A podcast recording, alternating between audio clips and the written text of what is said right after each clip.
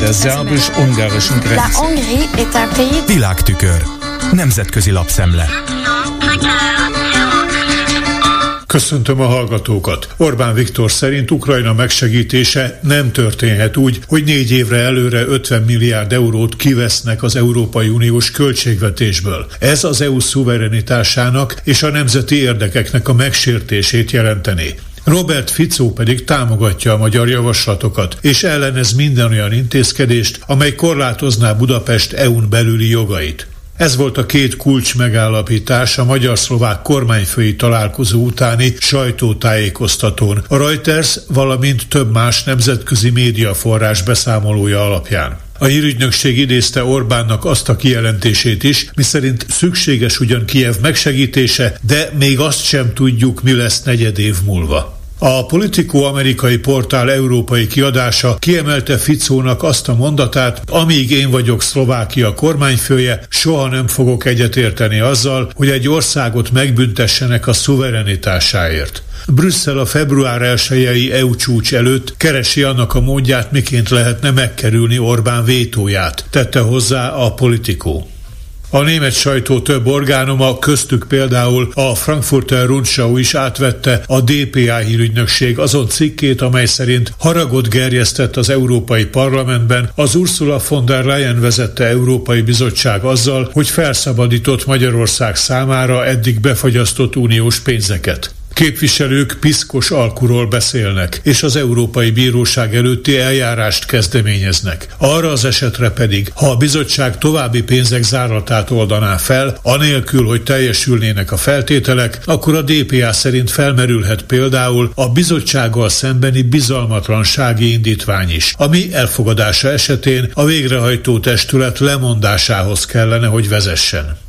Az imént már említett politikó közli Mujtaba Rahmannak az Eurázsia csoport elnevezésű politikai kockázati tanácsadó cég európai részlegvezetőjének a cikkét arról, hogy az Európai Unió geopolitikai tényezővé szeretne válni, de félő, hogy éppenséggel elszigetelődhet. A szerző a júniusi európai parlamenti választásokat illetően azt jósolja, hogy a populisták nem kerülnek ugyan a többséghez közeli helyzetbe, de jelentős nyereségeket könyvelhetnek majd el az euroszkeptikus pártok, és a centrum teret veszít a 2019-ben kialakult arányokhoz képest. Alig, ha nem különösen rosszul fognak szerepelni a Franciaországban, illetve Németországban kormányzó pártok, és minden bizonyal meggyengül Emmanuel Macron elnök és Olaf Scholz kancellár tekintéje, aminek nyomán e két vezető még inkább a hazai ügyekre fog összpontosítani. Nem marad elég figyelme az ambiciózus európai politikai célkitűzésekre. Több más tagországban is ingatagnak bizonyulhatnak újonnan megalakult kormányok, így Spanyolországban, illetve Lengyelországban, ami további befelé forduláshoz vezethet.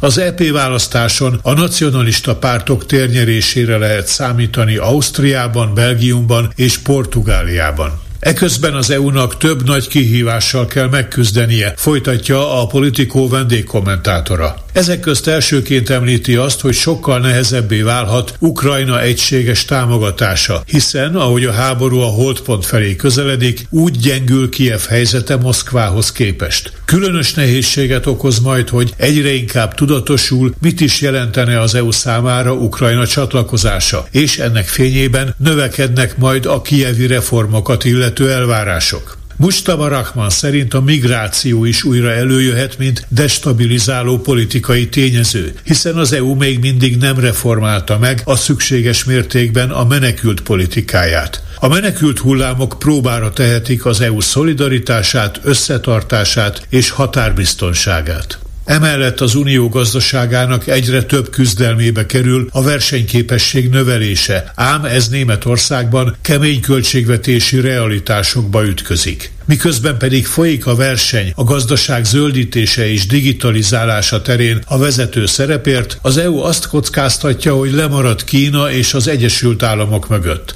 Az Unió képtelen elmélyíteni együttműködését Washingtonnal Peking ellenében, és ugyanakkor továbbra sincs proaktív álláspontja Kínával szemben. Mustaba Rahman probléma listáján ott található Orbán Viktor is. Mint írja, a magyar miniszterelnök bele akar szólni abba, kik legyenek az uniós intézmények vezetői, és úgy látja, hogy kulcsfontosságú kihívás lesz Orbán egyre ellenségesebb magatartásának a kezelése, különösen az év második felében esedékes magyar EU elnökség alatt. Ám de mindezeken felül az EU számára a legsúlyosabb gondot Donald Trump esetleges elnökválasztási győzelme jelenteni, állapítja meg az Eurázsia csoport vezető illetékese. Elnökként Trump újra feszülté tenné a transatlanti viszonyt, visszavetné Ukrajna nyugati támogatását, valamint megnövelné a kereskedelmi háború veszélyét. A nato létében fenyegető rémálommal érne fel a Trump részéről elképzelhető törekvés arra, hogy az Egyesült Államok vonuljon ki az Atlanti Szövetségből. Ez sokak számára megkérdőjelezné a szabadság, a béke és a prosperitás azon alapját, amin a második világháború utáni rendezés nyugodott. Ez volt ma a Nemzetközi Média Szemle Kárpáti Jánostól. Köszönöm a figyelmüket! Der szerbus-ungarischen Grenze. Nemzetközi lapszemlét hallottak.